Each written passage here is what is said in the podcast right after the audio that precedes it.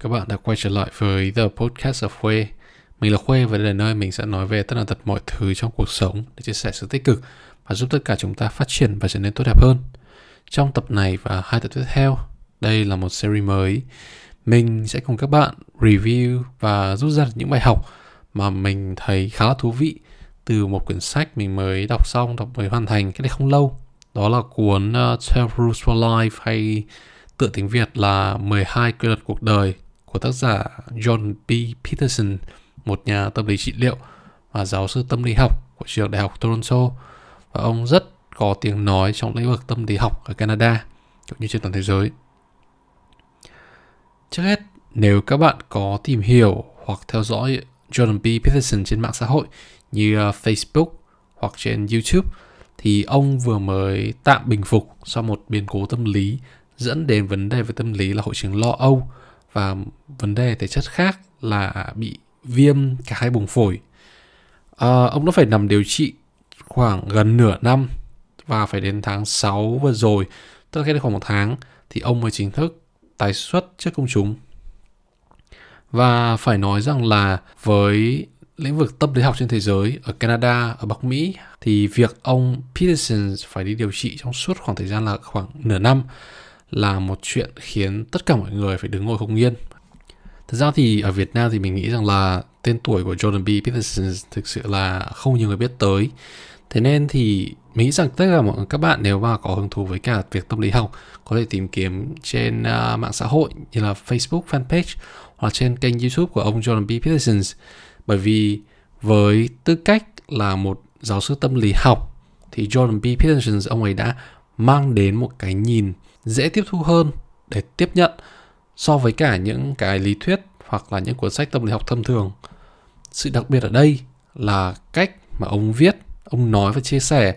bằng những câu chuyện bao hàm các yếu tố như là chính trị, văn hóa, lịch sử và đặc biệt là tôn giáo vào những kiến thức, những bài nói, những câu chuyện mà ông ấy viết, ông ấy kể, chia sẻ vào điểm nhìn của tâm lý học. Thế nên chúng ta có thể nói rằng là những thông điệp mà ông truyền tải không chỉ dễ tiếp nhận mà còn phong phú nhờ có một sự liên kết và bao hàm rất thực dụng thông qua nội dung truyền tải.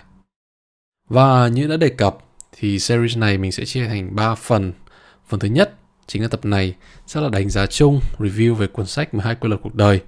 Đánh giá chung dựa trên điểm nhìn của mình là một người trẻ thuộc thế hệ millennials và so sánh một chút qua hai điểm nhìn. Điểm thứ nhất là một người Việt Nam sinh sống ở Á Đông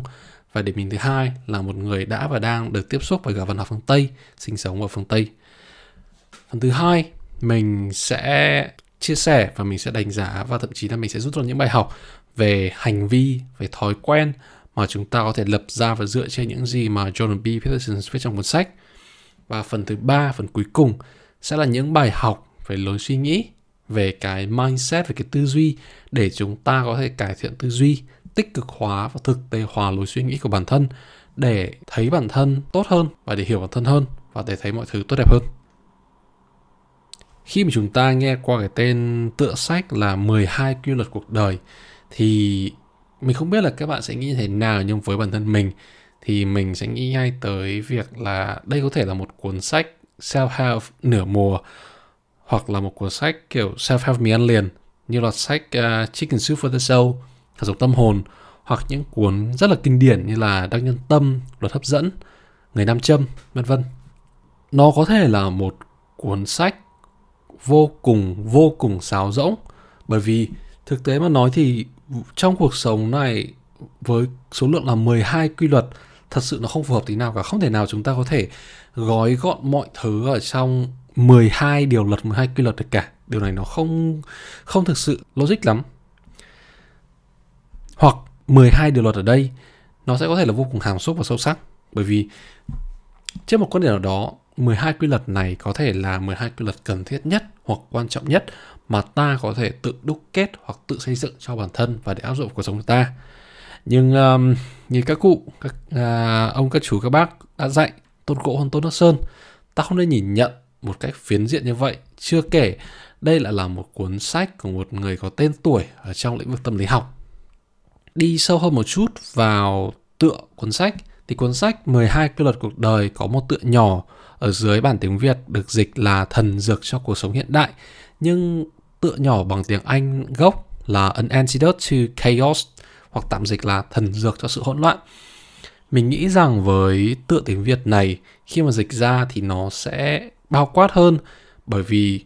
chúng ta có thể nói rằng là cái cuộc sống hiện đại của chúng ta bây giờ nó không còn đơn giản, không hề đơn giản như chúng ta từng nhìn nhận nó nữa.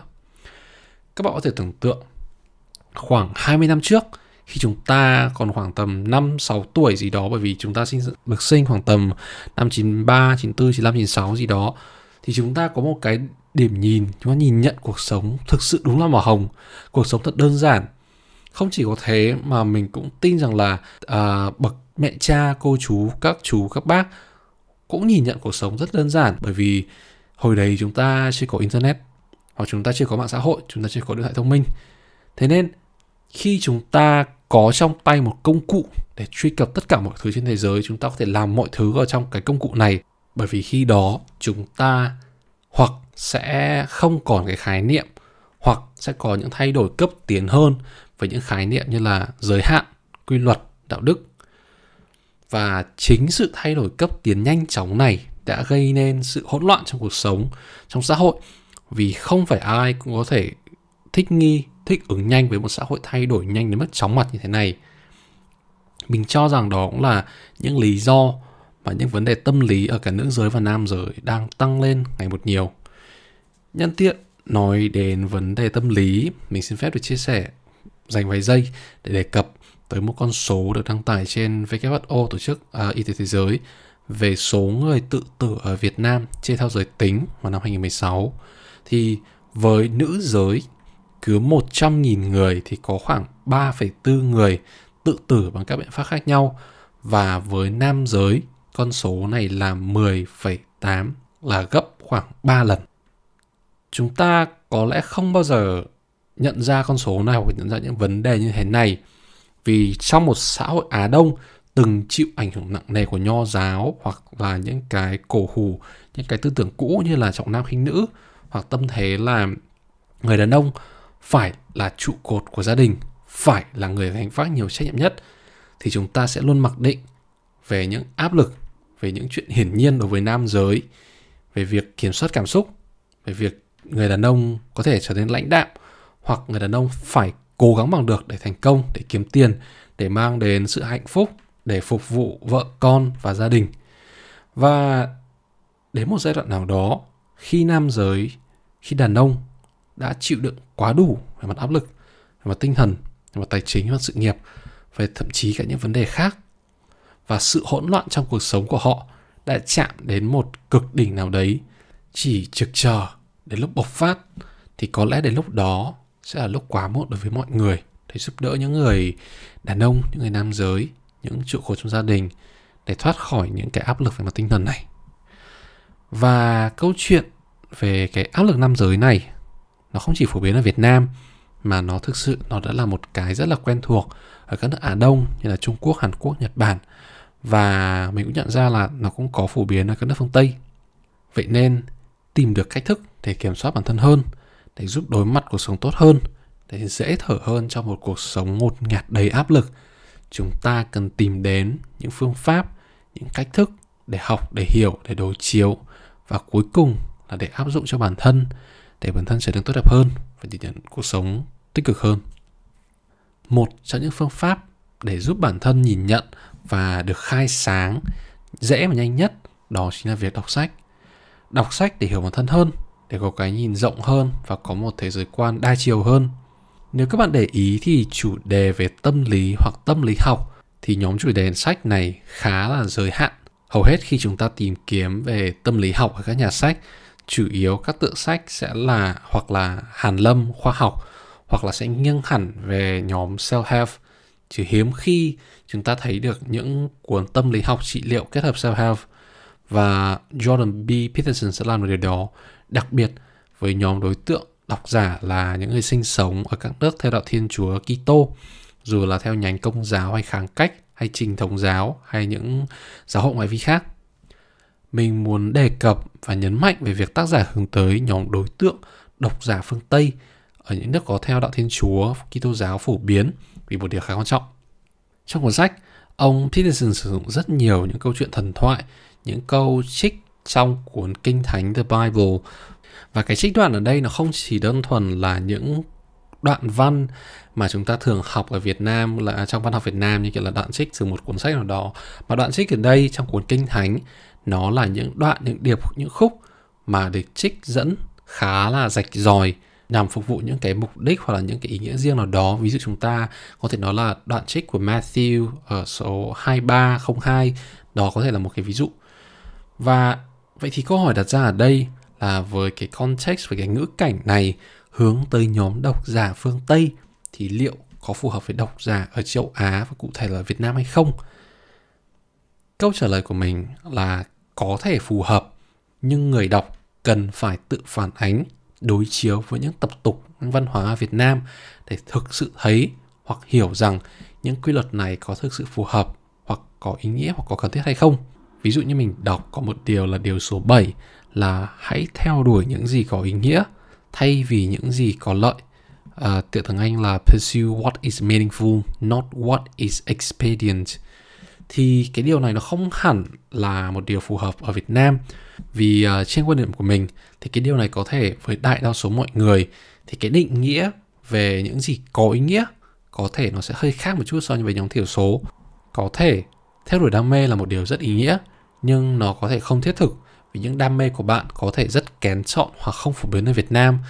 Và vì thế khi chúng ta lựa chọn việc học công việc sự nghiệp vợ chồng hôn nhân nơi sinh sống chúng ta lựa chọn không chỉ dựa trên tiêu chí phù hợp với bản thân mà còn vì nó thiết thực. Ví dụ như chúng ta có thể uh, quay ngược lại cái đêm tầm 10 năm chẳng hạn hoặc là tầm 7 8 năm gì đó khi chúng ta bắt đầu chuẩn bị thi vào đại học thì mình khá chắc rằng là rất hiếm người nghĩ đến việc thi vào học viện âm nhạc chẳng hạn hoặc là trường đại học mỹ thuật chẳng hạn. Chúng ta sẽ rất hiếm khi nghĩ đến việc thi vào những trường này bởi vì chúng ta thực sự không biết rằng là sau khi học xong sau khi thi xong và vào vào trường này thì cái cơ hội nghề nghiệp trong tương lai là gì? Ví dụ như chúng ta với tấm bằng à, có thể gọi là cử nhân sơn dầu chẳng hạn thì khi mà chúng ta ra trường chúng ta có thể làm được ở đâu? Thực sự thì nó sẽ rất là bị giới hạn bởi vì những bảo tàng, những xưởng vẽ tranh, xưởng nghệ thuật mà chuyên về sơn dầu cũng không thực sự quá phổ biến, thế nên nó càng giới hạn bản thân chúng ta. Và sau khi chúng ta đã lựa chọn, đã theo đuổi được thứ mà chúng ta thấy được thiết thực, thì lúc đấy chúng ta mới nghĩ đến việc tìm kiếm và theo đuổi những cái gì, những cái thứ mà chúng ta cho rằng đó là ý nghĩa. Bởi vì